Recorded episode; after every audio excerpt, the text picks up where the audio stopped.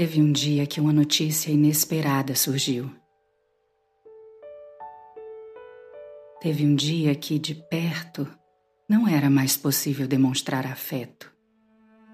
Que precisamos cuidar não só da nossa saúde, mas de toda a gente. Teve um dia em que dúvidas e angústias apareceram que ficamos sem respostas e não soubemos o que falar. Teve um dia que tudo e todos precisaram se fechar por um tempo.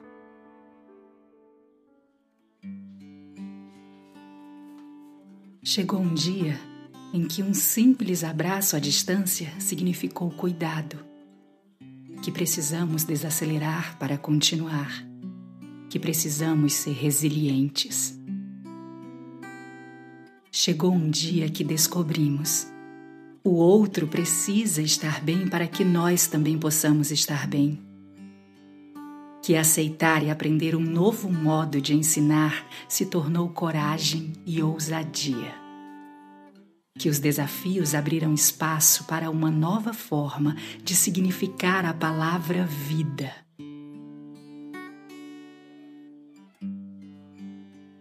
Vai chegar o dia em que precisaremos aprender com os mesmos professores, mas de uma forma diferente. Que os pais e educadores estarão ainda mais de mãos dadas pelo desenvolvimento das crianças.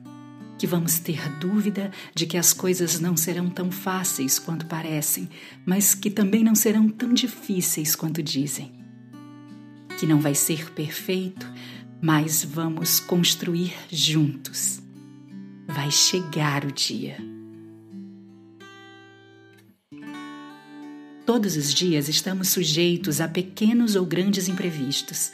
Dias que mudam aquilo que estava programado e que mudam o rumo, o destino, nos deixando por vezes sem direção.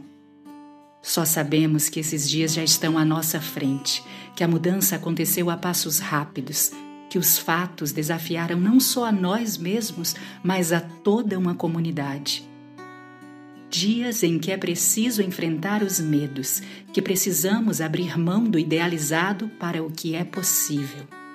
Dias em que vamos perceber a casa é terreno fértil para as mais variadas formas de aprendizagem e que é possível sim deixar o saber entrar. Vai chegar um dia em que a palavra mais valiosa se chamará cura. E nós, todos nós, temos certeza de que, com a força do verbo esperançar, esse dia logo chegará.